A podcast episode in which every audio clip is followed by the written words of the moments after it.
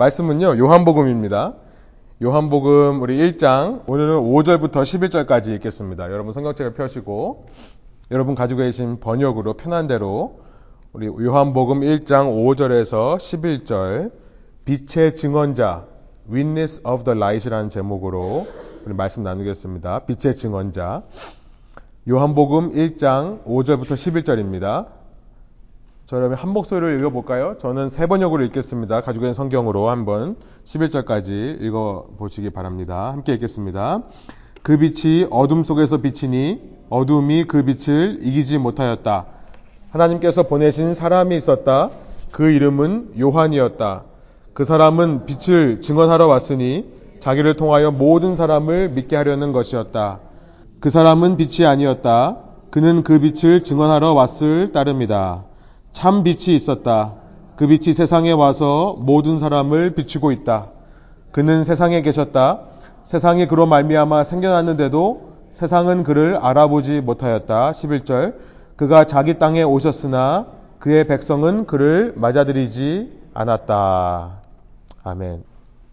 지난 시간 저희가 비전에 대해서 이야기를 했습니다. 비전이라고 하는 것은 내 꿈과 내 장래의 희망을 교회에서 사용하는 언어로 그럴듯한 말로 포장해가지고 말하는 게 아니라고 했습니다. 세상에서 말하는 꿈, 장래 희망과 신앙인들이 말하는 하나님의 비전, 하나님께서 내게 주신 비전이라는 말은 다르다고 했습니다. 비전이라는 것은 뭔가 대단한 일을 성취하는 것도 아니라고 말씀을 드렸죠. 어, 비전이라는 것은 한마디로 말씀드려서 빛 대신 예수님을 통해 보는 것이다 라고 말씀을 드렸습니다. 이 요한복음 1장이 예수님이 빛이었다. 그리고 빛 가운데 그 예수님 가운데 사람들의 생명이 있었다라고 말씀을 한다는 것이죠. 비전이라는 것은 그 빛 대신 예수님을 통해서 볼 수 있는 거다. 우리가 우리의 눈의 구조가 스스로 발광체가 아니라 눈이 스스로 빛을 내는 것이 아니라 우리 눈은 항상 빛을 보고 반사되는 것만을 인식하게 되어 있는 것처럼 우리 눈이 그렇게 창조됐다는 것은 우리가 무엇을 바라봐야 되는지를 말씀하시는 거고 이 세상에 빛으로 오신 예수님, 그 예수님을 통해 모든 상황을 바라볼 수 있는 것이 비전이다. 그렇기에 내가 꿈꾸는 어떤 내 미래의 모습을 보기 위해서는 보려고 하는 것 전에 만나야 된다라고 말씀을 드렸죠. 비전이란 보는 게 아니라 만나는 것이다라고 말씀을 드렸습니다. 하루하루 빛이신 예수님을 통해 보는 겁니다. 내 삶의 현장도 예수님의 빛을 통해 보는 거죠. 그냥 보는 게 아니라 내 눈으로 보는 게 아니라 예수님께서 지금 어떤 일을 행하고 계시고 어떤 것을 보여주시는지 사람과의 대화 속에서도 그 사람을 그냥 내 눈으로 바라보는 게 아니라 예수님께서 이 사람에게 어떤 모습을 보여주는 건지를 늘 신경 쓰면서 사람들과 대화하는 것. 그 예수님을 통해 우리가 빛을 바라볼 때 그 빛 속에 있는 생명을 우리가 얻게 된다. 예수님 안에서 생명을 얻는 겁니다. 그런 하루하루가 쌓여서 나의 구원이 이루어지는 거고 나의 영생이 이루어지는 거죠. 그런 하루하루의 생명력이 쌓여져서 내가 생각하는 밝은 나의 미래, 내가 꿈과 장래 희망이라고 얘기할 때 나의 밝은 미래가 그렇게 해서 이루어지는 것입니다. 그냥 내가 꿈꾸는 대로 내가 장래 희망하는 대로 열심히 신앙생활 했더니 하나님께서 그 꿈과 장래 희망을 하늘에서 뚝 떨어뜨려 주시더라. 이게 비전이 아니라고 했습니다. 여러분 신앙에는 그 영원에 이르는 길에는 꼼수가 있을 수가 없습니다. 지름길이 있을 수가 없습니다. 예수님 잘 믿는다고 해서 어떤 결과가 하늘에서 뚝 떨어지는 것이 아닙니다. 나는 어차피 그런 사람이 될 거니까 오늘 내가 그냥 열심히 살지 않고 대강대강 살아도 결국 내가 예정된 대로 운명에서 정해진 대로 나는 어떤 사람이 될 거다라고 말하는 그는 운명론도 아닙니다. 비전은요. 빛 대신 예수님과 함께 살면서 그 어둠이 존재하는 세상 속에서 지혜를 얻게 되는 것이라고 제가 말씀을 드렸죠.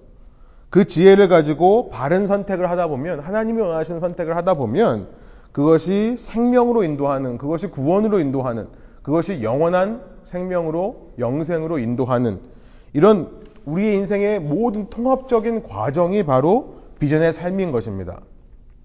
그러니까 비전의 삶이라고 했을 때 당신이 비전이 있는 사람이냐 없는 사람이냐 이런 얘기를 했을 때 어떤 위대한 결과를 이뤄낼 거냐 안 할 거냐 이 개념으로 바라보는 게 아니라 이런 신앙의 여정을 매일매일 걸어갈 수 있는 것이냐 없는 것이냐 그 말을 해야 된다라고 말씀을 드렸었어요. 그런데 이제 오늘 5절에 보니까 문제가 있습니다. 그 문제는 뭐냐면 그렇게 빛이 어둠 가운데 비치고 있는데 문제는 어둠이 빛을 깨닫지 못하더라. 개혁가정이 그렇게 번역하고 있죠. 깨닫지 못하더라. 제가 이 카타 람바노라는 단어가 그리스 단어가 두 가지 뜻이 있다고 했습니다. 지금 깨닫지 못하다고 했는데요. 두 가지 뜻은 뭐냐면 카타라는 말은 down below 아래로부터 아래에 이런 뜻이고 람바노는 잡다 take 쥐어잡다 이런 뜻이에요. 그러니까 잡아 누르다 이런 뜻이에요. 카타 람바노라는 말이 그래서 처음에는 내가 어떤 진리를 꽉 잡아서 내 것으로 만든다는 의미에서 깨닫다라는 의미로 쓰입니다. 그리고 어떤 사람을 잡아서 누르면 그 사람을 이기는 거기 때문에 이기다라는 말로 쓰여요. 어, 개혁 개정은 지금 깨닫다라고 번역을 하고 있죠.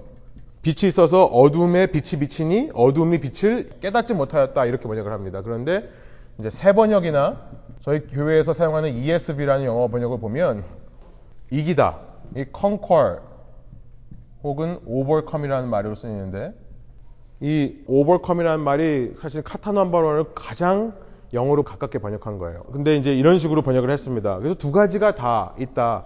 우리 어, 초기 교회 교부들 그리스 문화권에서 성장했던 교부들은요.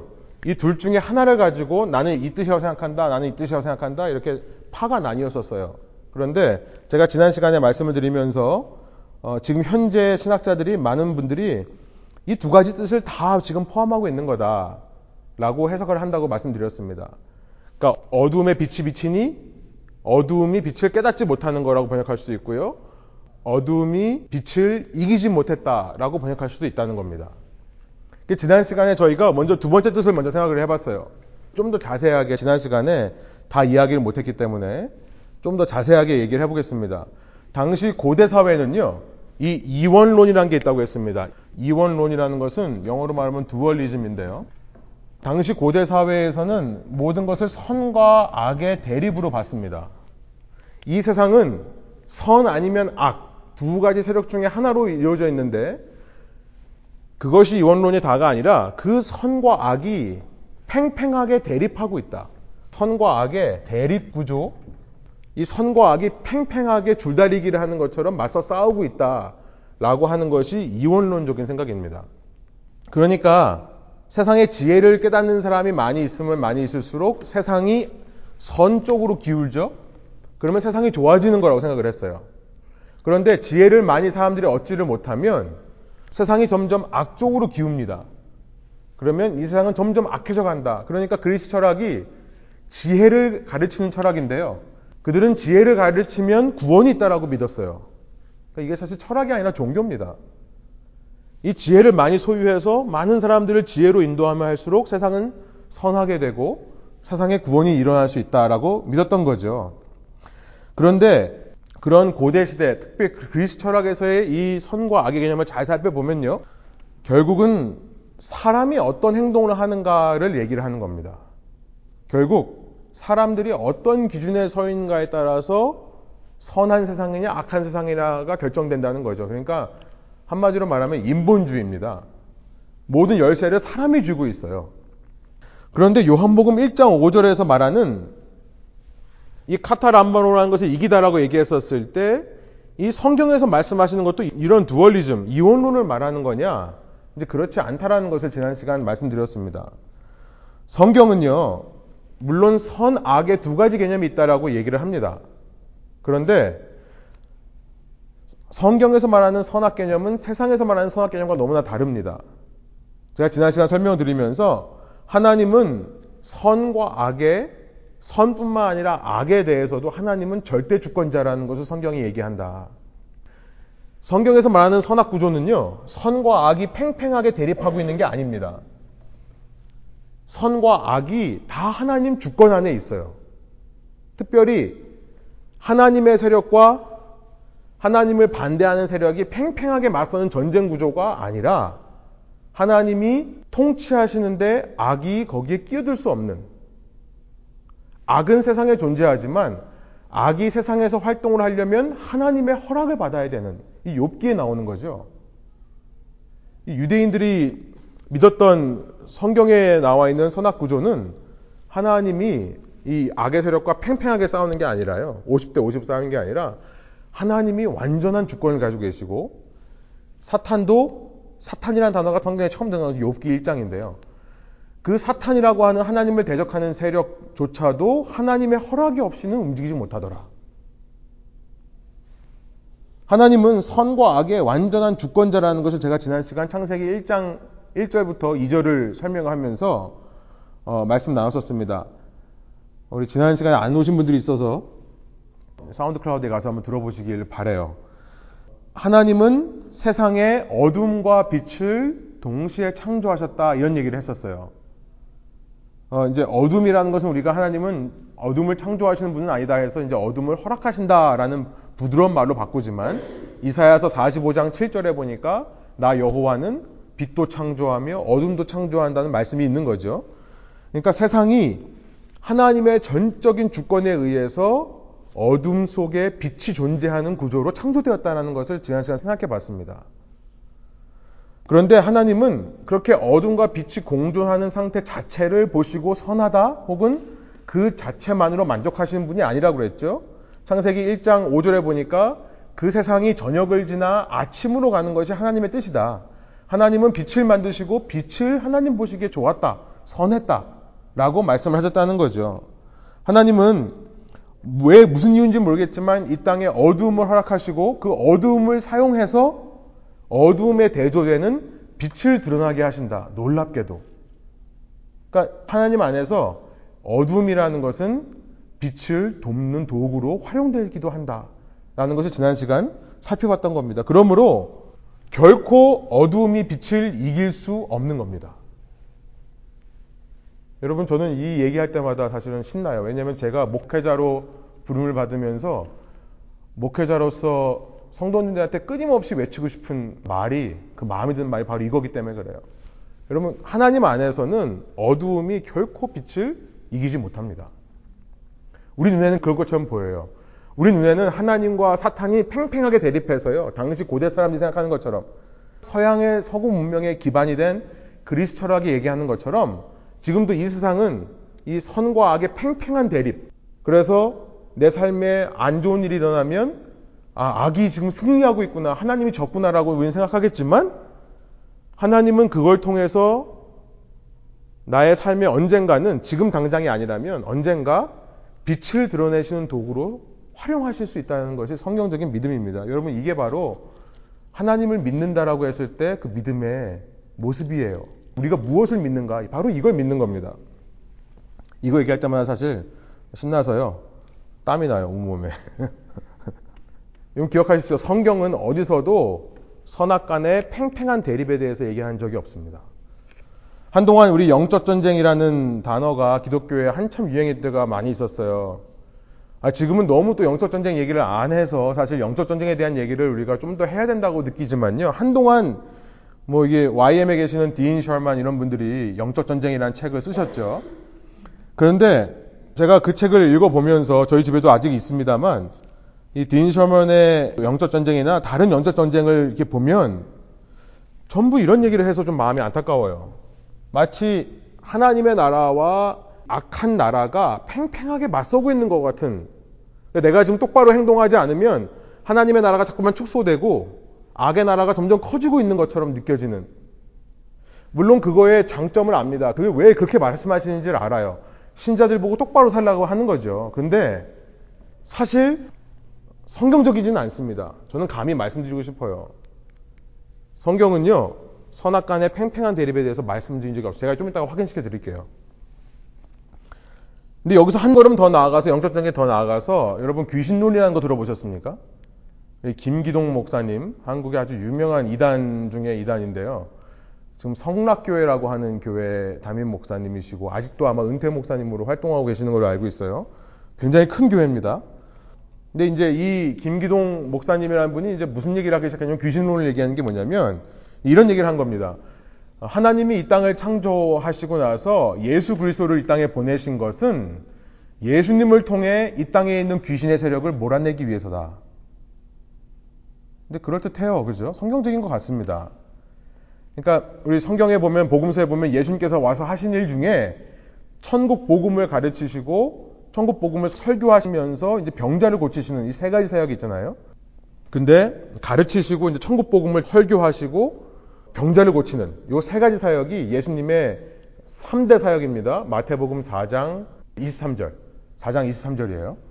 거기 보면 예수님의 세 가지 사역. 그런데 이제 치유 사역 중에 많은 부분이 뭐였냐면 악한 영을 쫓아내시는 장면들이 많이 있었어요. 이제 그 얘기를 들면서 하나님께서 이상을 창조하셨는데 귀신을 쫓아내러 예수님이 오셨다. 얼핏 듣기에는 그럴듯하지만 지금 무슨 얘기를 하는 거냐면 자세히 깊이 들어가 보면 이 땅을 창조하셨지만 이 땅에 하나님과 귀신의 세력이 팽팽하게 맞서고 있다는 거예요. 그래서 예수님이 오시기 전의 세상은 이 팽팽한 균형 속에서 어느 한쪽이 이기지를 못하니까 결국 하나님이 이 땅에 예수님으로 직접 와서 예수님을 믿는 사람들이 하는 일이 뭐냐면 이 땅에서 귀신을 쫓아내는 거다라고 얘기를 하는 거예요. 어떻게 보면 그럴듯한 것 같지만 사실 전혀 성경적이지 않습니다. 오히려 그리스 철학을 얘기하는 것 같아요. 고대 사회의 이원론을 얘기하는 것 같습니다. 이 귀신론에서 나온 것이 LA를 중심으로 했던 베레아 선교단체라고 하는 베레아 선교단체고요. 이 베레아 선교단체에서 많은 지금 현재 활동하는 선교단체 지도자들이 배출이 됐어요. 그 중에 한 분이 최바울 선교사입니다. 그러니까 그분의 그 세계 영적 도회라는 책을 보면 완전히 그 얘기를 하고 있어요. 근데 그거를 분별할 수 있는 이야기들이 많이 없죠. 이제 좀 느끼시겠습니다만 제가 수요일 날은 조금 신학적인 얘기를 하기 때문에 사실 좀 신자분들한테 주일날 얘기하지 못하는 좀 강한 얘기들도 좀 하는 것 같아요. 그죠?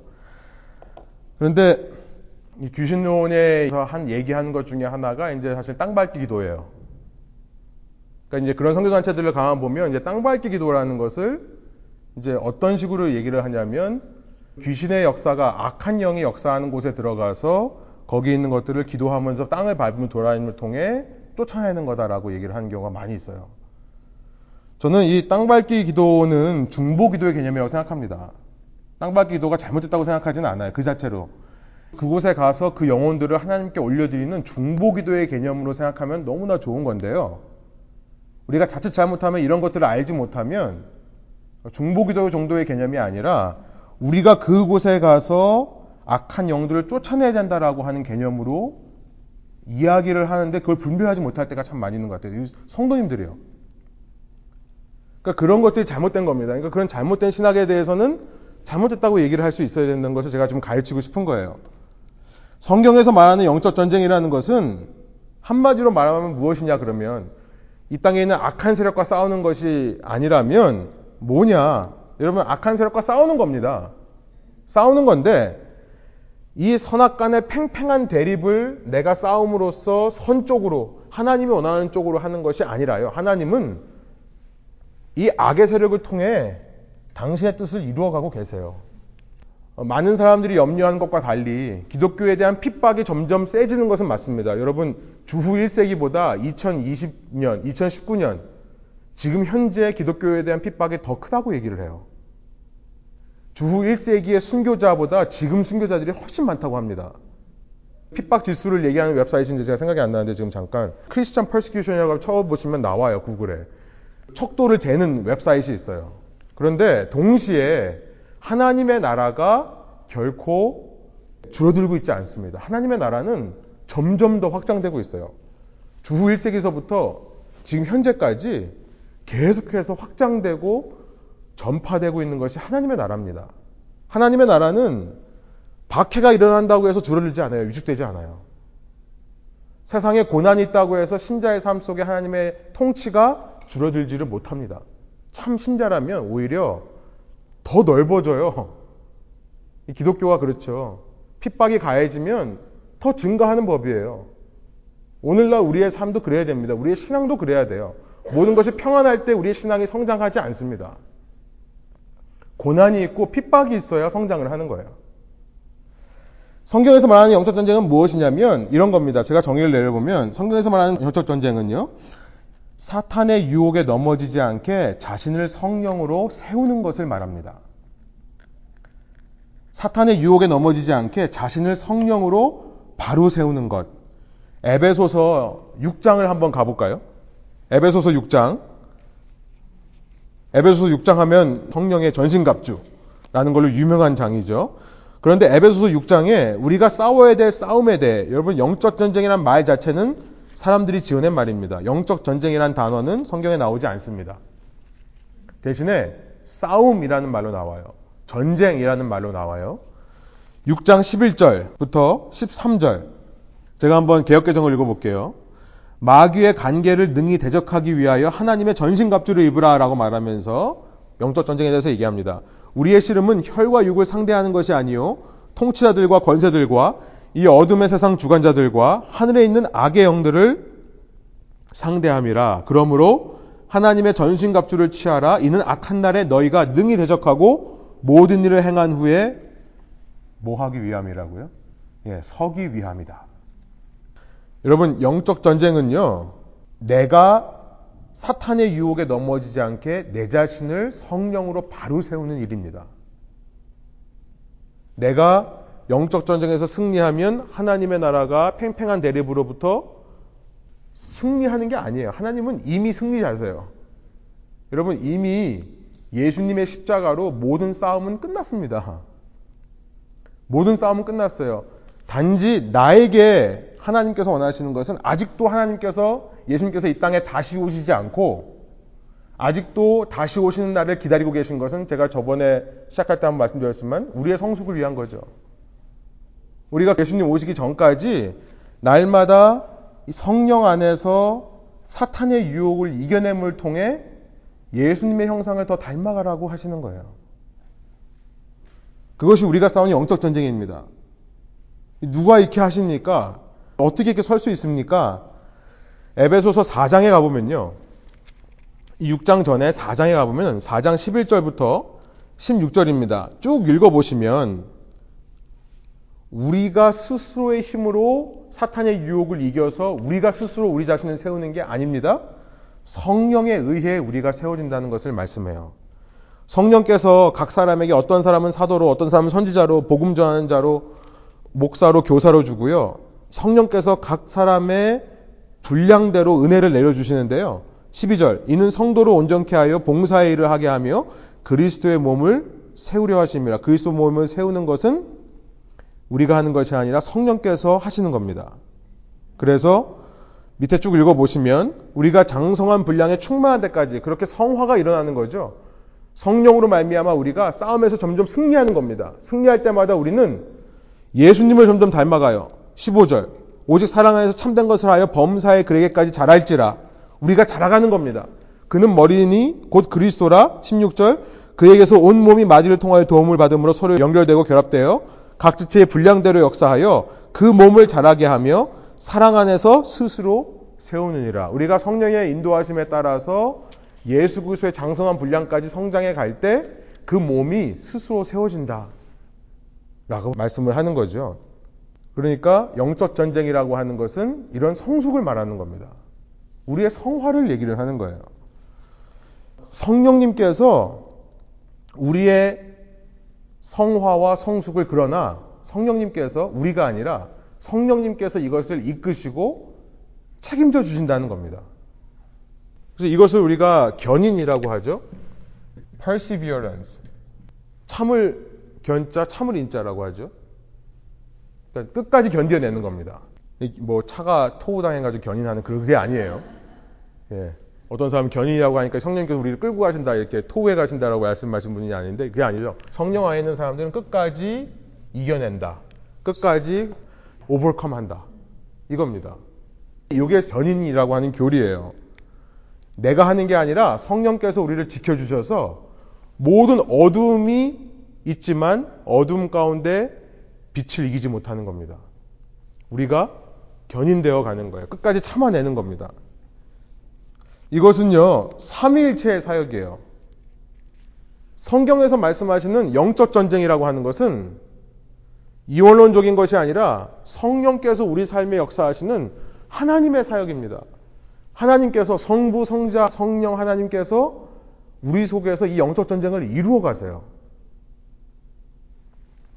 요한복음 17장에 보면 견인 교리로 너무나 유명한 건데요. 이게 영적 전쟁입니다. 우리 안에 예수님의 형상으로 날마다 사탄의 유혹을 싸워가지고 이길 수 있는 것은 하나님의 사역이에요. 요한복음으로 가보세요. 요한복음 17장 11절 12절. 제가 세 번역을 한번 읽어볼게요. 요한복음 17장 11절입니다. 예수님께서 잡히기 전날 밤에 제 아들을 놓고 이제 하나님께 기도하는 거예요. 나는 이제 더 이상 세상에 있지 않으나 그들은 세상에 있습니다. 나는 아버지께로 갑니다. 거룩하신 아버지, 아버지께서 내게 주신 아버지의 이름으로 그들을 지켜주셔서 보니까 아버지께서 지켜주시는 거죠. 성도들이 자기네들이 노력해서 지키는 것이 아니라 하늘 아버지께서 성도들을 막아주시는 거예요. 견인교리입니다. 이게 영적 전쟁이에요. 사탄의 유혹으로부터 보호해 주시는 거예요. 그래서 우리로 하여금 장성한 분량까지 세워질 수 있도록 12절에 보니까 예수님도 그 사역을 하세요. 내가 그들과 함께 지내는 동안은 아버지께서 내게 주신 아버지의 이름으로 내가 그들을 지키고 보호하였습니다. 예수님도 그 일을 하시는 거죠. 15절에 가보면요. 이제 말씀하십니다. 그런데 이제 아들이 아버지께로 간 후에는 그럼 이 사람들을 어떻게 하냐? 자기네들끼리 알아서 영적정에서 승리하냐? 아니에요. 15절 보면 내가 아버지께 비는 것은 그들을 세상에서 데려가는 것이 아니라 악한 자들에서 그들을 지켜주시는 겁니다. 여기엔 당장 나와 있지 않지만 이미 14장, 15장에 성령에 대해서 말씀하셨어요. 내가 아버지께로 가면 너희에게 보혜사가 올 거다. 성령께서 오실 것이다. 성령의 사역이죠. 예수님께서 하늘로 올라가신 이후에는 이제 성령이 내려와서 각 신자들을 악한 자들에서 지켜주시는 겁니다. 이게 15절의 말씀이에요. 악한 자들에서 지켜주는 것, 이게 영적 전쟁이라고요. 시간 없으니까 그냥 제가 말씀드릴게요. 디모전서 5장에 보면 16절부터 유명한 말씀이 있죠. 항상 기뻐하십시오. 끊임없이 기도하십시오. 모든 일에 감사하십시오. 이것이 그리스도 예수 안에서 여러분에게 바라시는 하나님의 뜻입니다. 이렇게 말씀하신 다음에 이제 19절 보면 성령을 소멸하지 마십시오. 예언을 멸심하지 마십시오. 모든 것을 분간하고 좋은 것을 굳게 잡으십시오. 22절 갖가지 모양의 악을 멀리 하십시오. 이 영적 전쟁에 대해서 얘기를 하는데요. 어떻게 이것이 가능한가? 23절에 보면 평화의 하나님께서 친히 여러분을 완전히 거룩하게 해주시고 우리 주 예수 그리스도께서 오실 때에 여러분의 영과 혼과 몸을 흠없이 완전하게 지켜주시기를 빕니다. 우리가 영적 전쟁을 통해서 사탄의 유혹에 넘어가지 않고 우리 자신을 끝까지 세울 수 있는 비결은 뭐냐면 하나님께서 친히 우리를 완전하게 지켜주셔야만 된다라고 하는 것을 얘기하죠. 5장 24절에 말씀하십니다. 여러분을 부르시는 분은 신실하시니 이 일을 또한 이루실 것입니다. 우리 안에 성숙과 성화, 견인을 이루어 가시는 분은 하나님이라고 얘기를 하고 있어요. 이것이 성경에서 말하는 영적 전쟁입니다. 로마서 11장도 보면 11장 18절에 보면 이렇게 말해요. 우리가 뿌리를 보존하는 것이 아니라 뿌리가 우리를 보존한다. 이런 말씀이 있어요. 그러니까 영적 전쟁이라는 것은 하나님께서 신자들의 삶 속에 이루어 가시는 것이고요. 우리가 악한 영을 대적하고 싸워서 이기는 것이 아닙니다, 사실은.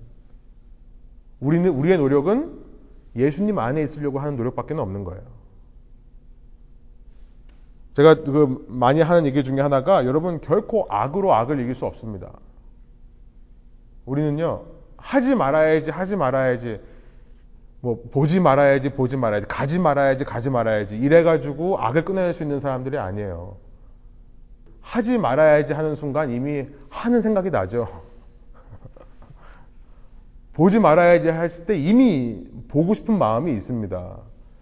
우리는요, 악을 악으로 이겨내는 사람들이 아니라 선으로 악을 이겨내는 사람들이에요. 우리는 그냥 선에만 집중하면 돼요.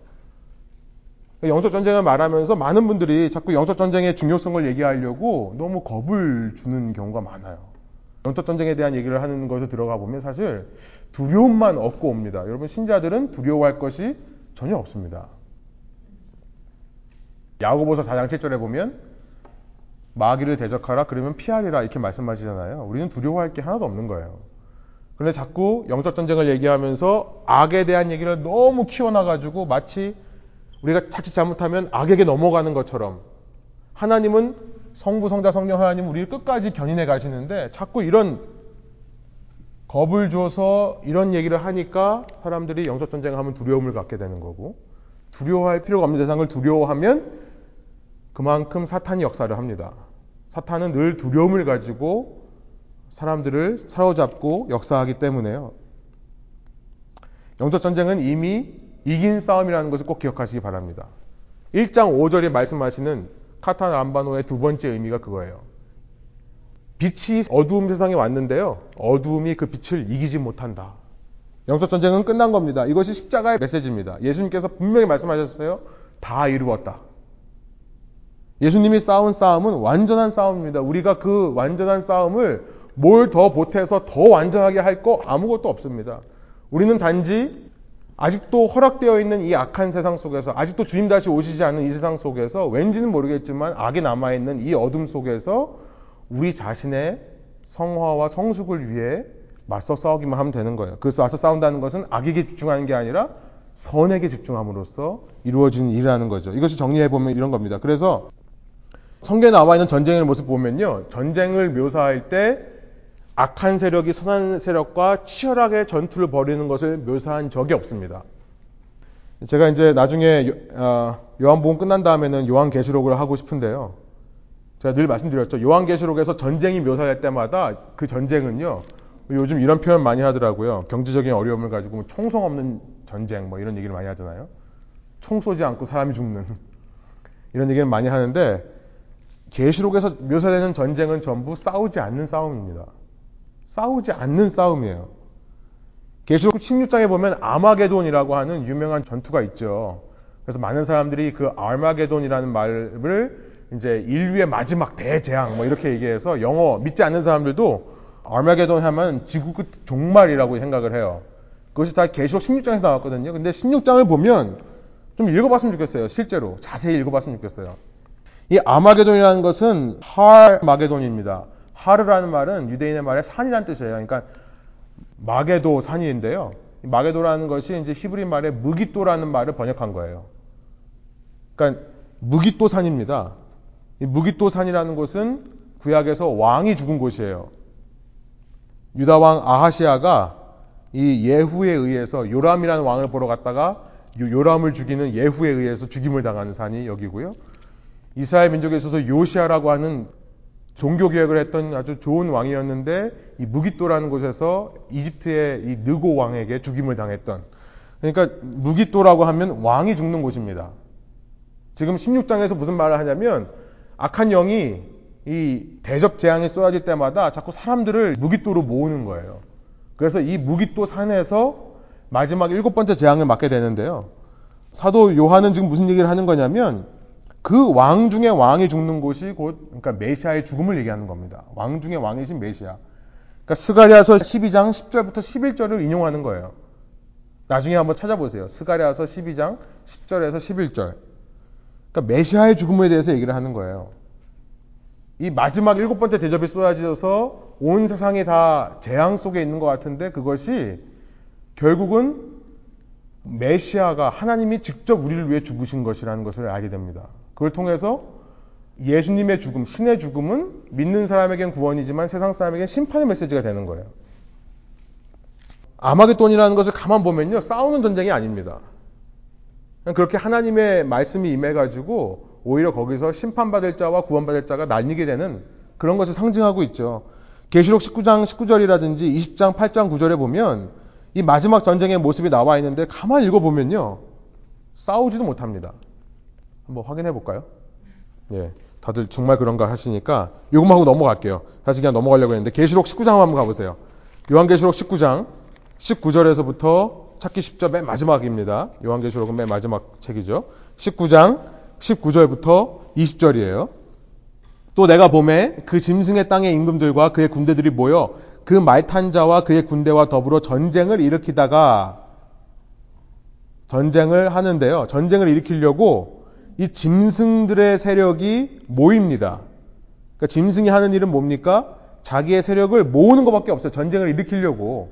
전쟁을 하려고 모았어요. 근데 모으자마자 20절 짐승이 잡히고 거짓 선지자로 잡히고 그 짐승의 표를 받고 우상에 경배한 자들이 그들을 따라왔는데요. 이 짐승과 거짓 선지자가 잡혀서 둘이 산채로 유황 불 묻는 못에 던져지는 장면이 나옵니다. 싸우지 않는 싸움이죠. 근데 두려워할 게 뭐가 있습니까? 20장에 가보면 20장 7절부터 10절 천년 왕국이라고 하는 장면인데요. 20장 7절부터 보면 천년이 탐에 사탄이 그 옥에서 놓였다. 그래서 땅의 사방 백성 곧 곡과 마곡을 미혹하고 모아서 싸움을 붙이리니 그 수가 바다의 모래 같으리라. 이 사탄이 옥에서 놓여서요. 싸울 수 있는 많은 사람들을 모읍니다. 그들이 지면에 퍼져서 구절이에요. 성도들의 진과 사랑하신 성, 이게 예루살렘을 상징하는 거죠. 그것을 둘러요. 그런데 싸움이 싸워지질 않습니다. 두르자마자 하늘에서 불이 내려와 그들을 태워버렸다. 그냥 끝나버립니다. 하나님께서 한마디 말씀으로 짐승을 유황 불못에 던질 수 있는 분이라는 거예요. 하나님은 한마디 말씀으로 사탄과 마귀를 잡아서 영원한 불로 태워버릴 수 있는 분이라는 겁니다. 싸우지도 못하고 끝나는 전쟁이에요. 사탄이라고 하는 것은 기껏해야 자기에 속한 사람을 모으는 일만 열심히 할 뿐입니다. 싸우지는 못해요. 신자들의 세력을 결코 위협할 수 없는 겁니다. 그러니까 1장 5절에서 어둠이 빛을 이기지 못하더라 라는 말은 하나님의 주권을 선포하는 놀라운 말씀인 거예요. 하나님께서는 이러한 절대 주권을 가지고 있는 분이다. 그러니까 어둠의 세상을 사는 자들이여 두려워하지 말라라고 하는 메시지인 거죠. 이게 두 번째 의미를 먼저 살펴본 건데요. 지난 시간에. 오늘 이 시간에는 첫 번째 얘기를 좀 살펴보려고 그래요. 깨닫다. 지금부터 시작이죠. 깨닫지 못했다. 이 빛이 어둠에 비쳤는데 어둠이 깨닫지를 못하더라라는 것을 번역하면 도대체 무슨 의미가 되는 건가? 저는 이것이 지혜에 관한 말씀이라고 생각을 합니다. 지혜에 관한 말씀. 지난 시간에 제가 지혜에 대해서 말씀을 드렸죠. 창세기 1장 1절부터 5절 아까 말씀드린 대로 하나님께서 세상을 창조하셨는데 어둠이 있었습니다. 근데 그 어둠을 좋다고 하신 분이 아니라 하나님은 거기서 빛을 비춰서 그 빛을 하루의 생명으로 만드시는 분이죠. 그러니까 저녁이 되고 아침이 되니 이는 첫째 날이더라라고 끝나요. 그때부터 이 생명의 역사가 시작되는 겁니다. 그것이 구약에서 말하는 지혜의 원리라고 말씀을 드렸어요. 지혜. 지혜라고 하는 것은 단지 그냥 써 있는 글자, 어떤 원리 개념이 아니라 이렇게 하나님께서 세상을 구원하시는 이 빛과 생명력을 가리키는 것이 지혜고요. 결국 그 지혜가 사람이 되죠. 구약에서는 자모에서 말씀하시는 것처럼 사람이 되어 오신 예수 그리스도를 말씀하는 거다라고 지난 시간 말씀드렸어요. 여러분 그런데 지혜가 가능한 것은 어둠이 있기 때문에 가능한 겁니다. 지난 시간 제가 말씀드렸죠. 온 세상이 빛으로만 가득하면 아무것도 보지 못합니다. 빛이 있어서 어둠이 있기 때문에 명암이라는 게 있으니까 우리가 형태를 알아볼 수 있고 원근 감각이 있는 거죠. 우리 미술을 하시는 분이 계시니까 너무나 잘 아실 것 같아요. 모든 것이 완벽한 빛인 데는 아무것도 못 봐요, 우리는. 어둠의 역할이 그거라고 했습니다. 가릴 것을 가리고 드러날 것을 드러나게 하는 조연 역할을 하는 것이죠. 하나님 나라의 주연은 아닙니다만 조연 역할을 하는 거예요. 그 어둠이 있기 때문에 어둠을 통해 빛이 드러날 때 이것을 지혜라고 한다는 겁니다. 이게 하나님의 놀라운 섭리예요. 어둠이 물러가고 빛이 드러날 때 그것이 지혜로운 거고요. 그 지혜를 소유할 때 우리가 영원한 생명으로 갈 수 있다. 이제 이런 얘기를 지난 시간 창세기 1장 1절부터 5절 하면서 말씀드렸는데요. 쉽게 한번 얘기해 볼게요. 우리의 인생은 어떨까요? 늘 잘 나가기만 하면 그 사람을 지혜로운 사람이라고 합니까? 그러지 않죠. 하는 사업마다 대박이 나는 사람. 우리는 그 사람을 가리켜서 부자, 돈 많은 사람이라고 하지만 인생에 지혜가 있는 사람이라고는 얘기하지 않습니다. 왜냐하면 인생의 지혜를 언제 배웁니까? 놀랍게도요, 실패할 때 배워요. 사람에게 배신당할 때 배워요. 그렇죠? 무리한 사업을 하다가 철저하게 실패했을 때 그때 인생이 무엇인지 뭐 인생의 쓴맛을 안다고 하는데 인생이라는 것이 무엇인지를 그때 아는 겁니다. 우리는 그런 사람들이 지혜가 있다는 것을 알아요. 그래서 우리의 삶에 그런 비슷한 일이 있을 때 하는 사업마다 대박 난 사람 찾아가지 않죠. 정말 어려움을 겪었지만 그 어려움을 통해 어떤 지혜를 얻은 사람, 어려움을 통해 그 어려움을 딛고 일어선 사람을 찾아가서 조언을 구하는 겁니다. 저희 어머님께서 70이 넘으셨는데요. 이제 저희 집에 와 계실 때 손자 손녀들을 저희 아들 딸들을 보면서 늘 이렇게 말씀하세요. 아, 자식을 이제 다 키워놓고 보니까 이제서야 자식이 어떻게 키워야 될지를 아시겠대요. 그래서 다시 옛날 그 내가 처음 결혼했을 때 그래서 너를 낳았을 때 그때로 돌아가면 정말 너를 잘 키울 자신이 있다. 막 이런 얘기를 하시는데 그 말을 듣는 제가 무슨 생각이 들겠습니까? 혼란스럽죠. 내가 실패작인가? 내가 어머님이 뭐 좀 내 앞에서 무슨 말씀을 하시고 싶어서 그런가? 저의 이게 드러나지 않은 속 무슨 마음이 있으신가? 그래서 한번 물어봤습니다. 이번에 오셨을 때 자꾸 그 얘기를 하시길래 이제 한번 마음에 상처를 받을 준비를 하고 그래서 어머님 지금 저 보면 뭐 후회되세요? 그랬더니 전혀 그런 건 아니래요. 지금도 너무 잘 컸는데 더 잘 키울 수 있었을 것이다. 이제 그런 얘기를 하는 거라고 말씀을 합니다. 그런데 여러분 무슨 말씀인지 알죠? 아이들을 키우면서 아이들한테 부모가 얼마나 실수를 많이 합니까? 왜냐면 부모도 처음 해보는 거니까요. 참 학교에서 왜 이런 거 안 가르쳐 주는지 모르겠어요. 옛날에 여러분 뭐 사인, 코사인, 탄젠트 이런 거 기억하세요? 시험 볼까요? 사인, 코사인이 뭔지? 예. 삼각형이 있는데 A, B, C가 있는데 A over B가 뭐예요? 이게 사인이에요, 코사인이에요, 뭐 탄젠트예요? 이거 모르시잖아요. 이게 코사인입니다. C 모양이니까. 예, 이거 오버 이거. 사인은 탄젠트는 이거 오버 이거고. 사인은 이렇게 가니까 S는 이렇게 가니까 이렇게 가고. 이제 뭐 하는 거냐면요. 쓸데없는 거 하는 거예요. 이런 거 좀 배우지 말고 결혼해서 부모가 돼서 자식을 어떻게 키워야 되는지 결혼 생활 하면서 우리가 사실 얼마나 실패를 많이 합니까? 부부 관계를 어떻게 해야 되는지 이런 걸 왜 안 가르쳐 주는지 모르겠다는 거죠. 자식을 키우면서 자식들이 상처받는 걸 보면요. 사실 정말 실은 부모의 문제예요. 아이들이 잘못하는 게 아닙니다. 이 성숙하지 못한 부모 때문에 성숙하지 못한 아이들이 생겨나는 것 같다는 생각이 참 많이 들어요. 제 얘기를 하는 겁니다. 저도 지금 시간을 돌리면 첫째 다 시 키우고 싶어요. 벌써. 때로는 부모가 해결하지 않는 부모에 있는 상처들이 아이들한테 고스란히 전해집니다.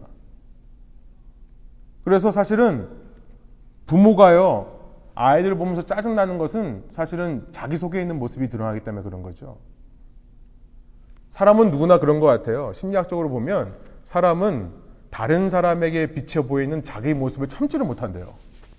그러니까 어느 공동체에 가도 티격티격 하는 사람들 가만 보면 비슷한 사람들이에요. 그죠? 똑같은 사람들끼리 싸워요. 아이들한테 왜 화가 납니까? 왜 답답하다고 생각이 듭니까? 그 내 모습이기 때문에 그래요. 어떤 면에서는. 그래서 그걸 가지고 애들한테 뭐라고 하다가 서로 상처를 주고 받잖아요. 엄마 아빠도 상처를 받고 아이들도 상처를 받고. 그런데 그렇게 몇십 년 아이들을 키워 보니까 그런 어둠의 시간을 겪고 나니까 그제서야 지혜가 깨달아진다는 거예요. 우리 인생이요. 그러니까 다시 돌아가고 싶다고 말씀을 하시는 거죠. 요즘처럼 정보가 넘쳐나는 시대에 젊은 부모들은 이제 애 키우는 법에 대해서 많은 정보를 공유를 합니다. 그래서 이제 애들을 이럴 때는 이렇게 해야 된다 이런 것들을 아주 지식적으로 너무 많이 알아요. 그래서 언뜻 보면 요즘 젊은 부모들이 전 부모들보다 훨씬 더 아이들을 잘 키울 것처럼 보이지만 여러분 이런 모든 시도는 저는 이렇게 말하고 싶어요. 실험이에요. 실험. experiment 하는 겁니다. 옛날에 저희도 첫 아이 했을 때 아이의 사생활 뭐 이런 책 사가지고 봤어요. 아이들을 어떻게 훈육해야 되는지 거기 보고 그대로 따라하는 사람도 있었어요. 뭐 이렇게 심지어 어떤 사람들은 이렇게 스케줄을 만들어 가지고 아이들 정말 그 스케줄대로 하면 아이가 따라온다 그래 가지고 정말 몇 분 몇 초까지 재는 밥 먹은 다음에 뭐 몇 분 있다가 몇 한 시간 몇 분 있다가 뭘 하고 뭐 하고 이런 걸 그대로 따라하는 그래서 그런 거 하면서 참 첫애는 잘 키웠지만 둘째가 태어나니까 전부 다 엉망이 되어버리는 지킬 수가 없는 저는 실험이라고 하고 싶어요 왜냐하면 아이마다 다 달라요 부모마다 다 틀립니다 그리고 그 아이와 부모가 처해 있는 상황이 다 달라요. 그러니까 아무리 객관적인 얘기로 좋은 아이로 키워내는 법을 가르쳐 줘도 실은 천편일률적으로 적용되는 룰은 없는 겁니다. 각 사람에게 다 다르게 적용이 될 수밖에 없고 그 가운데서 여러 가지 시도를 해보지만 그 시도 속에서 실패하지 않는 사람은 없는 거예요. 그런데 굿뉴스는 뭐냐면 그렇게 지혜라고 하는 것은 내가 살아내면서 어두움을 통해서 빛으로 나올 때 스스로 터득되는 것이 지혜다라는 거예요. 내가 직접 하면서 얻는 것입니다. 남이 대신해 줄 수가 없는 것이라는 거예요. 빛이 어두움과 함께 있는데요. 어두움이 빛을 깨닫지 못하더라. 이 사실이 우리에게 절망이지 않은 이유는 뭐냐면 하나님께서 희한하게 이 역사를 그 어두움들이 있던 사람들이 빛으로 나오게 하면서 깨닫게 해주시는 지혜라고 하는 것을 통해 하나님께서 역사에 가신다는 겁니다. 그리고 그 지혜는 천편일률적으로 어떤 공식을 얻어내서 적용할 수 있는 게 아니라 우리 각자가 우리의 상황에서 실패를 통해 때로는 고난을 통해 어려움들을 통해 얻어내는 것이라는 거예요. 여러분 이것이 우리 신앙의 중심이라면 실패했다고 한들 때로 의도하지 않은 상처를 주고받았다고 한들 소망이 없는 것은 아니겠죠. 아직까지 희망이 남아있는 거겠죠. 어떤 작가가요, 이런 얘기를 하더라고요. 세상에서 신동이 나올 수 없는 두 가지가 있는데, 하나는 작가라는 직업과 또 하나는 목회자다. 뭐 이런 얘기를 했었어요. 그러니까 목회자라고 하는 것이 신동이 나올 수 없다. 정말 그런 것 같아요. 목회라고 하는 것은 좋은 목회자를 뭐 신학교에서 교육해서 배출한다고 해서 되는 게 아니라요. 현장에서 치고 부딪히고 하면서 그 목회자가 목회가 무엇인지를 알아가는 것 같아요. 여러분 쉬운 예로 목회자가 하는 목회마다 정말 승승장구하고 성공한다 그러면 과연 목회에 대한 지혜를 얻을 수 있을까? 아니라고 생각해요. 네, 옛날에 목사님들이 제가 부목회자 할 때 그런 얘기를 하셨었어요. 아유 나중에 한번 교회를 한번 개척해봐야 목회가 뭔지를 알지. 저는 그때 부목회자 할때 담임 목사님이 왜 저렇게 생각할까 이해가 안 됐었어요. 그런데 지금 생각해 보면 지금 제가 그 자리에 있어 보니까 아, 왜 그랬는지 알 것 같더라고요. 그 작가가 그런 얘기를 합니다. 글쓰기와 신앙생활은 신동이 나올 수 없다. 근데 저는 그 얘기를 들으면서 아, 그래 목회자만이 아니라 신앙인이 된다는 것도 마찬가지라는 생각이 듭니다. 지름길이 없습니다. 공식이 있는 게 아니에요. 하늘에서 뚝 떨어지는 게 아닙니다. 내가 열심히 기도했더니 내가 좋은 신앙이 되어 있다? 아니라는 거예요. 그런데 이런 생각이 들었어요. 그 작가가 모르는 것이 하나 있다. 신앙이라고 하는 것은 직업이 아니다. 신앙이라는 것은 취미생활이 아니다. 글쓰기 같은 직업이나 취미생활이 아니라는 겁니다. 우리 삶의 전부가 실은 신앙의 영역 속에 들어있는 겁니다. 그렇죠? 여러분, 신앙생활은 교회 와서만 하는 게 아니라 여러분의 모든 삶, 여러분이 결혼해서 애 키우고 또 애를 시집 장가 보내는 모든 일, 어떤 직업을 하고 어떤 돈벌이를 하고 그 돈을 어떻게 쓰고 이 모든 것이 다 신앙생활입니다. 결국 신동이 나타날 수 있는 것은 그냥 공부 같은 어떤 제한된 영역 속에서만 가능한 거죠. 신동이라는 것은 어떤 기술직 같은 무슨 기술을 익히는 것 같은 그런 제한된 세계에서나 가능한 말이죠. 우리 인생에서는 신동이 있을 수가 없습니다. 인생은 지름길이 없습니다. 인생에서 추구해야 할 것은 지혜예요. 그런데 이 지혜는 그냥 얻어지는 게 아니라 남이 가지고 있는 지혜를 내가 배운다고 지혜가 되는 것이 아니라 이 지혜라고 하는 것은 내가 스스로 내 어둠 속에서 발견해야 된다는 것입니다. 인간관계에서 결혼이라고 하는 거에서 또 자녀 관계에서 때로 실패하지만요. 때로 실수하지만요. 그 가운데서 얻어지는 것이 지혜다. 여러분, 이 메시지가 여러분에게 정말 소망을 주시기를 소원합니다. 깨닫지 못하는 거예요. 그런데 여기서 한 가지 짚고 넘어갈 건 뭐냐면, 그러면 실패가 무조건 다 지혜로 이루어지는가? 그건 아니라는 것을 짚고 넘어가고 싶어요. 여러분, 실패가 그냥 실패로 끝나버리는 경우가 너무나 많습니다. 인간관계에서 실패해가지고 대인 기피증이 생기거나 사람을 멀리하게 되는 일이 있을 수 있습니다. 사업에서 실패하고 인간관계에서 실패하고 인생에서 실패해서 절망해서 헤어나오지 못하는 경우도 있을 수 있습니다. 그래서 그 절망에서 헤어나오려고 중독을 택하는 경우가 너무나 많아요. 실패를 했지만 어둠 속에서 실패를 하지만 빛을 발견하지 못하면 아무 소용이 없다는 겁니다. 그 자체가 빛을 발견하는 도구가 되지 못하면 이 어둠 속에서 겪는 우리의 모든 고난과 실패들이 유익이 되지를 못한다는 거죠. 그래서요, 5절을 통해서 자, 다시 한번 읽어볼게요. 그 빛이 어둠 속에서 비치니 어둠이 그 빛을 이기지 못하였다. 두 번째 의미로 읽었는데요. 첫 번째 의미로 읽어보면 그 빛이 어둠 속에서 비치니 어둠이 그 빛을 깨닫지 못하였다. 여러분 이 말씀 속에서 우리는 이런 생각을 하게 됩니다.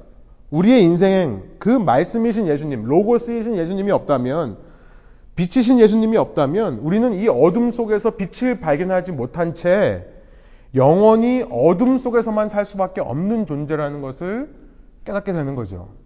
이 말씀에서요. 실패와 실망과 후회와 절망 속에서 벗어날 수 없는 존재가 되는 겁니다. 예수님이 아니고서는 빛이 아니고서는 우리는 여기서 지혜를 얻을 수 없는 존재다. 지혜가 없기 때문에요. 어리석은 짓을 합니다. 여러분 가장 어리석은 짓이 뭡니까? 탓하는 거죠. 평생을 내 탓하며 혹은 남 탓하며 살아가는 어리석은 삶을 살 수밖에 없는 존재가 바로 우리다라는 거죠. 그래서요. 그렇기 때문에 하나님께서 이 상황을 해결하는 방식이 이제 6절부터 나오는 거예요. 6절에 보니까 그렇기 때문에 이런 상황을 하나님께서 보시고 선하신다고 하는 게 아니라 이 상황을 바꾸셔서 선으로 만들기 위해 누구를 보내신다고요? 예수님을 보내기 전에 누굴 보내신다고요? 놀랍게도요. 저는 이 장면에서 참 놀라운 게 6절이요. 그렇기 때문에 그 빛이 이 세상에 왔다. 세상에 빛이 와서 그 빛이 어둠에 있는 자들을 스스로 드러내서 깨닫게 해줬다라고 얘기하는 게 아니라 빛이 세상 속에 왔는데 어두움이 빛을 깨닫지를 못하니까 그래서 보내는 사람이 세례 요한이라고 말하는 것이 놀랍습니다. 세례 요한을 보낸다는 거예요. 7절, 8절입니다. 그 사람은 빛을 증언하러 왔으니 자기를 통하여 모든 사람을 믿게 하려는 것이었다.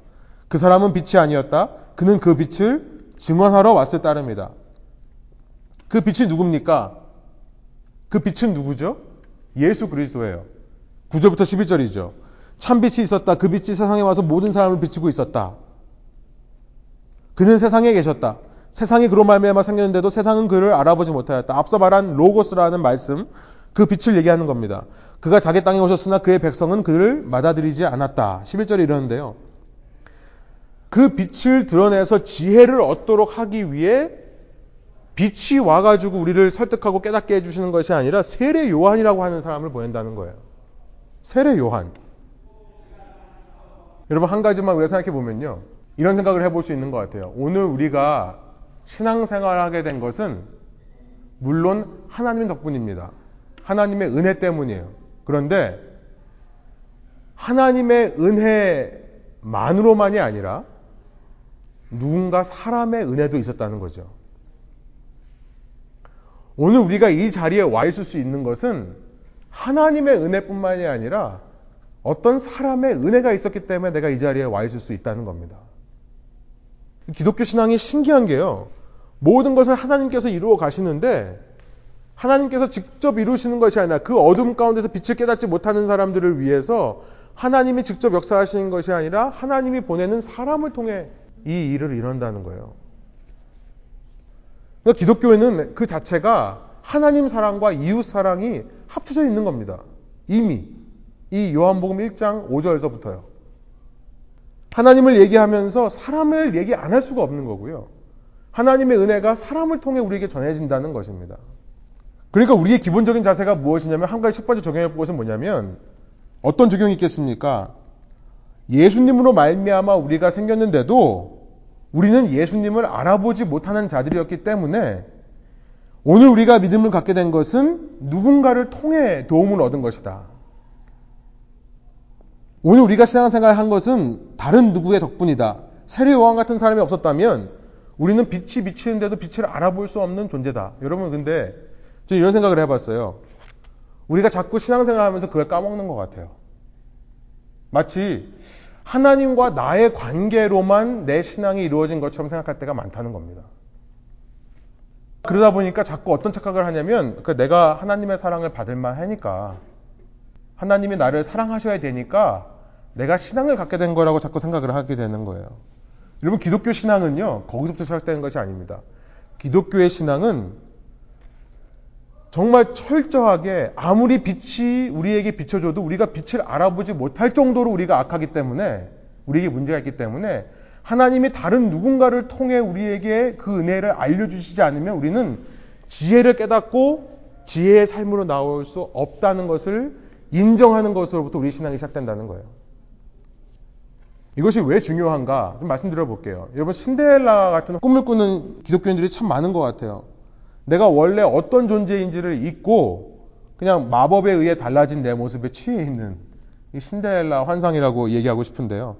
내가 타고 있는 마차가 원래 마차가 아니죠. 호박입니다. 그래서 그 마차를 이끄는 말들은 원래 쥐들이에요. 생쥐들이에요.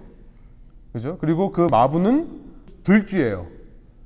또 마차 뒤에서 서 있는 사람은 안내원은 동화뱀이죠. 동화뱀이 변해서 이렇게 된 거죠. 그런데 내가 원래 어떤 모습인지를 자꾸 잊게 되는 경향이 있는 것 같아요. 여러분 기독교 신앙은 내가 어떤 존재인지를 정확하게 아는 것부터 시작됩니다. 어떤 존재냐면 또 말씀드리지만 아무리 빛이 비춰줘도 나는 알아보지 못했을 사람이에요. 누군가가 나에게 와서 나를 붙들고 진리를 가르쳐주고 누군가가 나를 위해 기도해줬기 때문에 내가 이 자리에 있을 수 있는 거죠. 단지 하나님의 은혜만으로 내가 이 자리에 있을 수 없는 것입니다. 물론 그 은혜가 사람을 통해 전해지는 것이기 때문에 그 사람이 나한테 와서 가르쳐 주고 나를 위해 기도해 준 것도 하나님의 은혜가 되는 겁니다만 사람이 없었으면 누군가가 나에 와서 전해주지 않았으면 믿을 수 없었다. 그런데 우리는 자꾸요 내가 이 진리를 스스로 깨우친 거라고 자꾸 생각을 한다는 거예요. 내가 스스로 깨우쳤다. 물론 내가 믿은 다음에 내가 노력한 게 많습니다. 내가 열심히 성경책을 읽었어요. 열심히 신앙 공부를 했어요. 열심히 기도도 했어요. 좋은 목사님들의 말씀을 찾아서 말씀을 읽기도 했죠. 그런데 사람이 참 신기한 게요. 그렇게 내가 내 신앙을 열심히 하면 열심히 할수록 자꾸 그 처음 시작을 잊게 되는 것 같아요. 그래서 자꾸만 이렇게 생각하게 되는 것 같습니다. 내가 원래부터 이런 사람이었다. 그러니까 이 정도 내공이 쌓이지 않은 사람들을 보게 되면 어떻게 됩니까? 자연스럽게 비판하고 정죄하게 되는 모습이 있는 거예요. 저는 이런 사람들이 예수님께서 말씀하신 모래 위에 집을 쌓은 사람이라고 생각을 합니다. 예수님께서 분명히 말씀하세요. 마태복음 7장의 마지막에서 우리가 평생 붙들어야 할 것은 무엇을 쌓아 올리는가가 중요한 것이 아니라 왜냐하면 그 쌓아 올리는 것은요 밑에 단단한 기반이 없으면 비가 나고 홍수가 날 때 전부 무너져 내릴 거라고 말씀을 하세요. 예수님께서 말씀하시는 거 우리가 평생 붙들어야 될 것은 뭐냐면 우리가 세우는 그 집의 기초가 뭐냐. 그래서 반석 위에 세운 사람이 어떤 사람이라고 얘기하시냐면 마태복음 7장 한번 가보세요. 마태복음 7장 24절에 한 목소리로 한번 읽어보겠습니다. 7장 24절. 그러므로 누구든지 나의 이 말을 듣고 행하는 자는 그 집을 반석 위에 지은 지혜로운 사람 같으니. 그럼 이 지혜로운 사람이라는 단어가 여기서 나오죠. 어떤 사람이 지혜를 붙들 수 있는 사람이냐? 반석 위에 세운 사람이라는 거예요. 그러나 모래 위에 세운 사람은 지혜를 얻지를 못합니다. 모래 위에 세웠다 무슨 말입니까? 그 아래 반석이 없다는 거예요. 여러분 땅은 바로 반석에 나오는 게 아니죠. 모래층을 지나서 반석층이 나오는 겁니다. 모래라는 것은 나 자신이라는 생각이 들어요. 그러니까 신앙의 시작이 나로부터 시작된 사람이라고 생각할 수 있어요. 그런 사람들은 아무리 이 세상에서 어둠 속에서 지혜에 대한 말을 들어도 깨닫지를 못하는 겁니다. 이 모든 상황에 나로부터 출발한 사람은요. 그러나 나 아래 내가 있기 전에 반석에 세운 사람, 그 시작이 내가 아니라 나는 이것을 알 수 없었던 사람인데 빛이신 예수님에 의해 그리고 그 빛에 대해서 증언하러 왔던 누군가를 통해 내가 믿음이 생겨났다라는 것을 잊지 않고 사는 사람은요. 내가 내 힘으로 예수를 알게 된 것이 아니라 누군가가 알려주어서 알게 됐다는 것을 아는 사람은 반석 위에 세우는 사람입니다. 집을. 그 사람은 무너지지 않는 지혜를 얻을 수 있다라는 거예요. 여러분 저는 우리가 어둠 속에서 빛을 깨닫게 되는 그 중심, 지혜를 얻게 되는 중심에는 첫 번째 겸손이 있어야 된다는 것을 말씀드리는 겁니다. 겸손. 우리의 신앙의 자세에서 이 겸손이 빠져버리면 내가 나 된 것이 그냥 단지 하나님께서 나에게 주신 하나님께 날 특별하게 사랑하셨기 때문에 이렇게 됐다라고만 생각을 하게 되면 그 사람은 겸손한 것 같지만 겸손하지는 않습니다. 내가 얼마나 악하길래 하나님께서 빛을 보여주셔도 내가 알아보지를 못하니까 다른 어떤 사람을 통해 나에게 그 은혜를 알게 해주셨구나. 이게 별거 아닌 것 같은데요. 그럼 기독교는 가르치는 종교였던 것입니다. 처음부터요.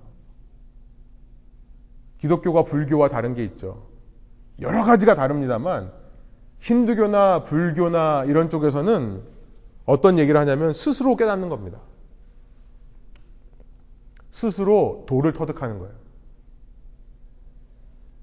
그런데 기독교에서는 애초부터 가정하고 들어갑니다. 우리는 깨닫지 못하는 존재다. 우리는 원래 어둠이었다.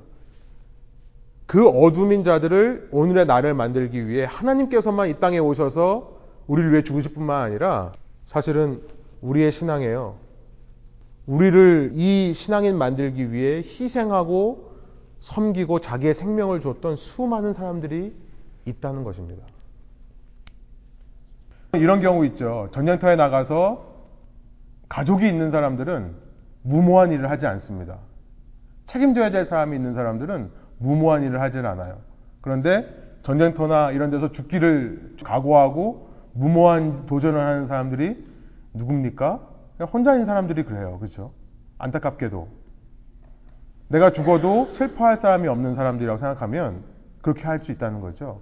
저는 그런 원리를 한번 적용해 봤으면 좋겠어요. 우리 신앙생활에도. 우리가 자꾸 이 신앙을요, 자수성가했다고 생각할 때가 참 많은 것 같아요. 착각을 하게 되는 것 같아요. 내가 그나마 이만큼 하나님께 헌신했으니까 이 정도 신앙이 됐다. 나도 알게 모르게 그렇게 살다 보니까요, 정말 부모 없는 사람처럼 혹은 책임질 가족이 없는 사람처럼 정말 고집센 사람으로 살아가는 겁니다. 내가 이날 이때까지 있을 수 있을 때에 하나님의 은혜만이 아니라 정말 나를 위해 누군가가 와서 그걸 깨닫게 해줬고 나한테 알려줬고 내가 이해하지 못할 때도 나를 위해 기도해 주면서 내 옆에 있어줬기 때문에 오늘 내가 있었다라고 생각하는 사람은 그리고 그것을 매 순간 잊지 않는 사람은요 저는 겸손할 수밖에 없다 생각해요. 함부로 말하고 함부로 행동할 수가 없습니다. 내가 함부로 이게 맞다라고 주장할 수 없어요. 내가 옳다라고 말할 수 없는 겁니다. 나는 원래 그런 사람이 아니었기 때문에요. 우리의 신앙이 이 반석 위에 세워지지 않으면 우리는 교회 생활을 하면서 여러 가지 지식이 쌓이고 여러 가지 직분을 받고 여러 가지 많은 일을 하면서 어느 순간 모래 위에 집을 쌓은 사람처럼 된다는 거죠.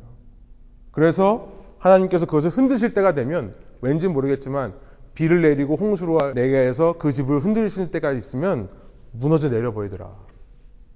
무너져 내려 버리더라.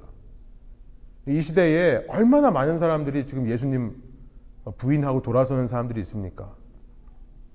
최근에 그 Joshua Harris라고 하는 사람을 아세요? 이 미국 사회에서 이성교제 dating으로 아주 20대 어, 때 책을 써가지고요. 20대 젊은 나이로 대형교회 담임 목사로 스카우트 됐는데요. 이 이성 교제 하는 거에 대해서 아주 그냥 굉장한 센세이션한 그래서 많은 사람들을 순결사약하게 하고 이런 이런 좋은 일들을 많이 했습니다만 이 사람이 최근에 자기가 썼던 책 잘못 썼다라고 얘기하면서 어, 담임 목사직 사임하고 나는 불신자다라고 얘기를 해버렸어요. 하나님 더 이상 난 계신지 모르겠다. 어, 이런 얘기가 돼가지고 굉장히 지금 충격이 일고 있습니다. 근데 왜 이런 일이 있는가? 겸손, 이걸 잃어버리는 거죠. 내 신앙 밑바닥에 내가 있는 겁니다.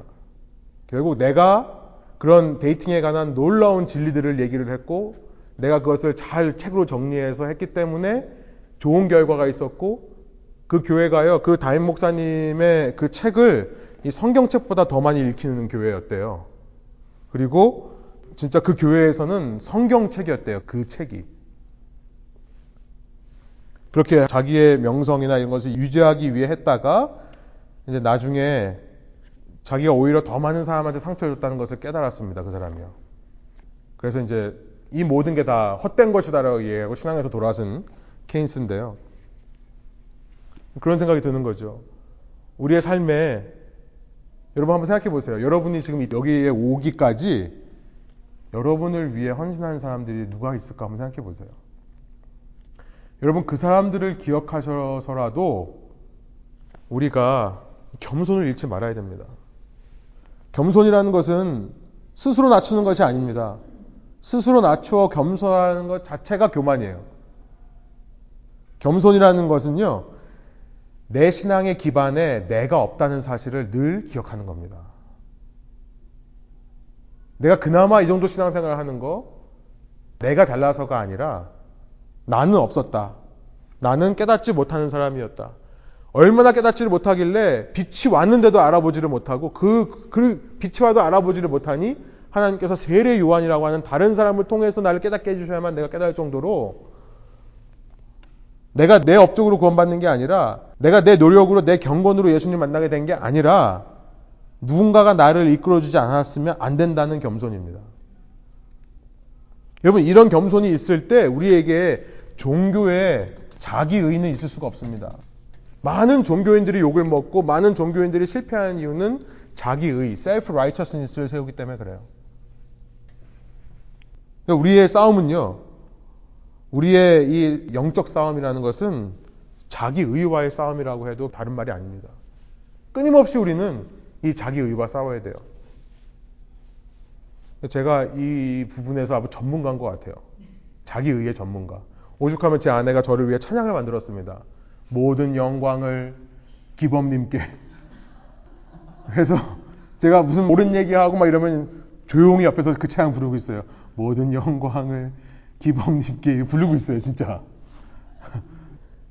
제가 얼마나 이 부분에 전문가인지. 근데 자꾸 깨달아야 됩니다. 누가 이끌어주지 않았다면 안 됐다는 겸손. 그래서 세례 요한이요, 이후에 이 세례 요한이 이렇게 말을 합니다. 그가 했던 말이 하나님의 말씀으로 전해져 내려오는데 요한복음 3장으로 한번 가보세요. 요한복음 3장 27절에 이렇게 말씀하십니다. 요한이 대답하여 이르되 만일 하늘에서 주신 바 아니면 사람이 아무것도 받을 수 없느니라. 사람이 뭔가를 받았다라고 착각하지 말라는 거예요. 그 말이 그 말 같아요. 하늘에서 주면 사람이 받는 거죠. 그런데 자꾸 하나님께로부터 뭘 받았다고 생각하지 말고 하나님께서 주셨다. 내가 받았다라는 게 아니라 하나님께서 주셨다. 하늘에서 주시지 않으면 아무것도 받을 수 없다. 이것이 우리 신앙의 중심이라는 겁니다. 물론 이런 겸손이 다른 극단으로 흐르면요. 어, 인간은 늘 치우칠 수 있기 때문에 말씀드립니다. 나를 이끌어주는 사람을 예수님처럼 의지하는 경우도 참 많은 것 같아요. 신앙생활 하면서. 정말 나에게 은혜를 주셨던 목사님, 혹은 은혜를 주셨던 선배님, 친구, 이런 사람들을 예수님보다 더 의지하는 경우도 있는 것 같아요. 사람들은 늘 극단으로 흘러서요. 근데 1장 8절에 분명히 말씀하십니다. 뭐라고 말씀하시죠? 나는 세례 요한은 빛이 아니다. 그가 빛이 아니다. 단지 그는 이 빛에 대해서 증언하러 온 자라고 말하고 있습니다. 내 제자를 만드는 게 아니라 예수님의 제자를 만드는 거죠. 나를 소개하는 게 아니라 예수님을 소개하는 겁니다. 목회자 지도자들의 유혹이 있습니다. 그것은 내 사람을 만들려고 하는 유혹입니다. 이것이야말로 빛의 역사를 가로막는 장애물로 교회 역사 가운데 있었어요. 오늘날 수많은 이단, 사이비. 여러분, 이단 사이비가 왜 있습니까? 한두 사람이 이단적인 생각 할 수 있어요. 그런데 왜 많은 사람들이 그 사람을 자기의 교주로 인정하는 겁니까? 결국 교회가 하나님이 되고 목사가 하나님이 되기 때문에 그렇죠. 견월지망이라는 말이 있죠. 달을 보라고 손가락을 가리키고 있는 자꾸 사람들이 손가락을 보는 거죠. 지금 달을 보라고 지금 손가락질을 하고 있는데 이 손가락에만 집중하는 여러분 여러분에게 주신 그 은혜를 베푸신 분들이 있다면 그들을 기억하고 감사하고 보답하는 거 너무나 중요합니다만 여러분 그런 사람들에게 가장 보답하는 방법이 뭔지 아세요?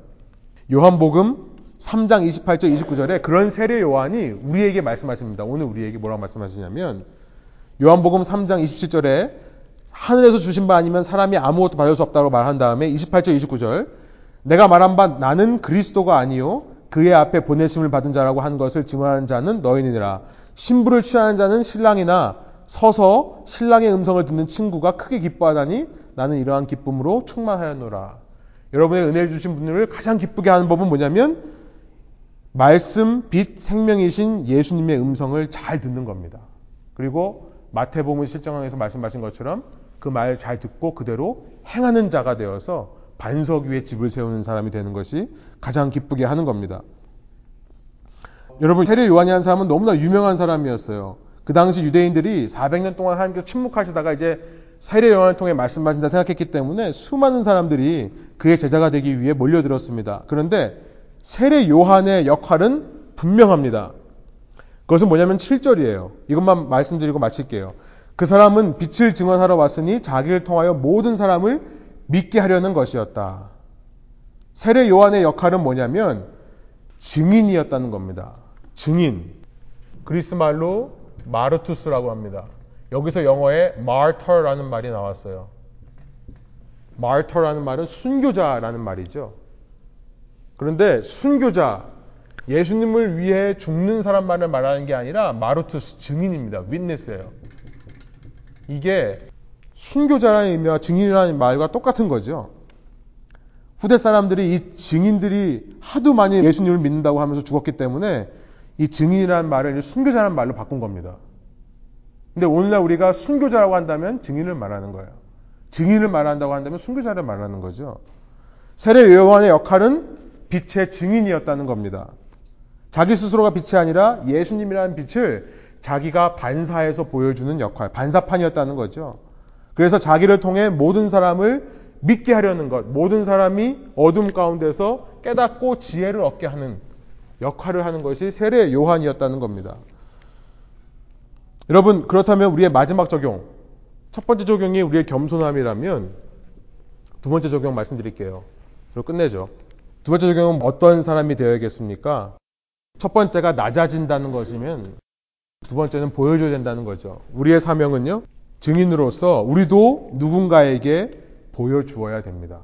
여러분, 여러분이 보여주지 않으면 이 세상은 어둠 가운데서 지혜를 깨달을 수 없다는 것을 꼭 기억하시기 바랍니다. 하나님께서 여러분에게 은혜를 주시고 여러분에게 누군가를 보내셔서 여러분으로 하여금 깨닫고 인생의 지혜를 얻게 하신 것이 있다면 그것은 여러분 자신만을 위한 것이 아니라 여러분이 세례 요한처럼 되어서 누군가에게 그런 빛의 증인으로 살아가게 하시기 위해 그 은혜를 허락하셨다는 것을 우리가 기억하기를 원합니다. 하나님께서 보내신 사람에 의해 우리가 빛을 보게 됐고요. 그걸 통해 지혜를 그래서 세상에서 생명력을 소유하고 살 수 있다면 우리도 마찬가지로 똑같은 세리 요한 같은 삶을 살아야 된다. 여러분 세상에서는요 맛집을 알아도 그 맛집의 정보를 공유하는 세상입니다. 여러분이 어떤 맛집에 가서 정말 맛있는 게 있으면 사랑하는 사람들이 떠오르죠. 생각이 나죠. 저도 어디 가서 맛있는 음식 먹으면 제 아내 또 아들 딸들이 생각이 나요. 그러면 얘기해 줄 수밖에 없죠. 이런 맛있는 것이 있다. 같이 가보자. 또 못된 분들은 또 맛집 유명해지면 안 된다고 자기만 가서 먹는 사람들도 있더라고요. 뭐 사람 많아지면 옛날 맛 안 나온다고 조용히 막 비밀로 하는 사람들이 있어요. 그런데 오늘날 크리스천들이 그러고 있는 것은 아닌가 생각이 드는 거죠. 우리는요 예수님 안에서 이 어두운 세상 가운데서 빛을 보고 깨닫고 지혜를 얻었는데요. 여러분 이 꿀같이 단다고 말씀하시죠. 하나님의 지혜가 우리에게. 그런데 그거를 우리는 보여주려는 노력을 안 하는 것 같아요. 우리끼리만 이거 누리자. 컴퓨터 게임 제가 잘 알지 못합니다만 컴퓨터 게임 보면요. 희귀한 아이템이 있다거나 무슨 뭐 뭐가 있다 그러면 다 알려줘요. 커뮤니티에. 여러분 세상 사람들도 이렇게 하는데요. 믿는 사람들이 어떻게 나만 이걸 소유할 수 있을까요? 요즘 시대의 키워드 한마디 공유입니다. 공유.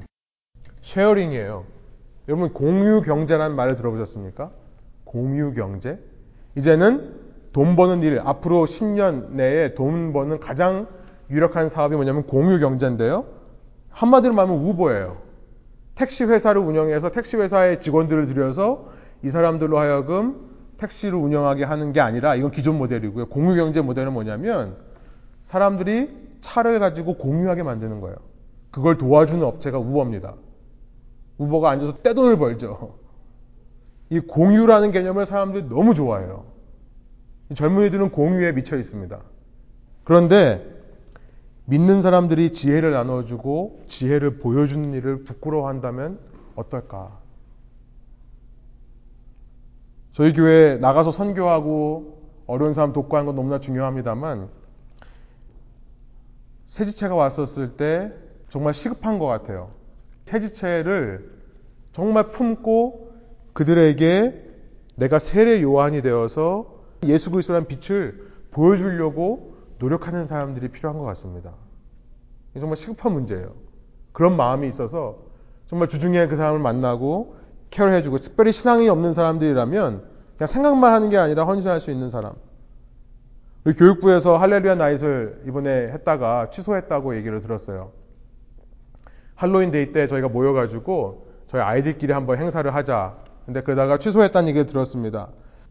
그러면 어떻게 생각을 하냐면 올해는 주위에 있는 커뮤니티에 가서 커뮤니티 사람들을 알려서 알고 친해져서 내년도에는 Hallelujah Night 할 때 그 사람들을 초청할 수 있었으면 좋겠다.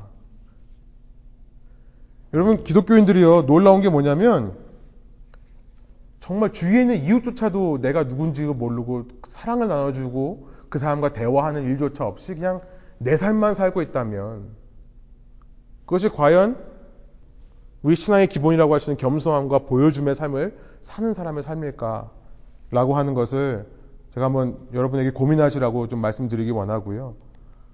정말 주위에 있는 사람, 내가 만나는 사람들이 단지 교회에 있는 사람들 뿐이면, 단지 믿는 사람들 뿐이면, 그것이 하나님께서 우리에게 원하시는 일일까 한번 고민해 보시기를 원합니다. 제가 말씀을 정리하고 마칠게요. 예수님이라는 빛은 어둠 속에 계셔서요, 우리에게 그 빛을 통한 생명력을 나눠주시기 원하시는 분이십니다. 우리는 깨닫지 못하지만 예수님에 의해서 우리가 깨닫게 된 건데요. 그 예수님의 깨닫게 해주시는 지혜는 예수님만으로 온 것이 아니라 예수님의 은혜로 누군가를 통해 우리가 지금 이 믿음을 얻게 되었다는 것을 기억하시고요. 그래서 겸손해지시는 저와 여러분 되기를 원합니다. 그리고 나도 그런 통로가 되어서 누군가에게 보여주지 않으면 이 땅에 하나님의 나라가 확장될 수 없고 그 영혼이 하나님을 알 수 있는 방법이 없을 수도 있다는 책임감을 가지고 우리도 보여주는 증인의 사명을 살아가시는 저와 여러분 되시기를 소원합니다. 함께 기도하겠습니다. 하나님 이 시간 저희가 말씀을 통해 주님께서 우리에게 들려주시는 우리 신앙의 중심에 대해 우리가 생각해 봅니다.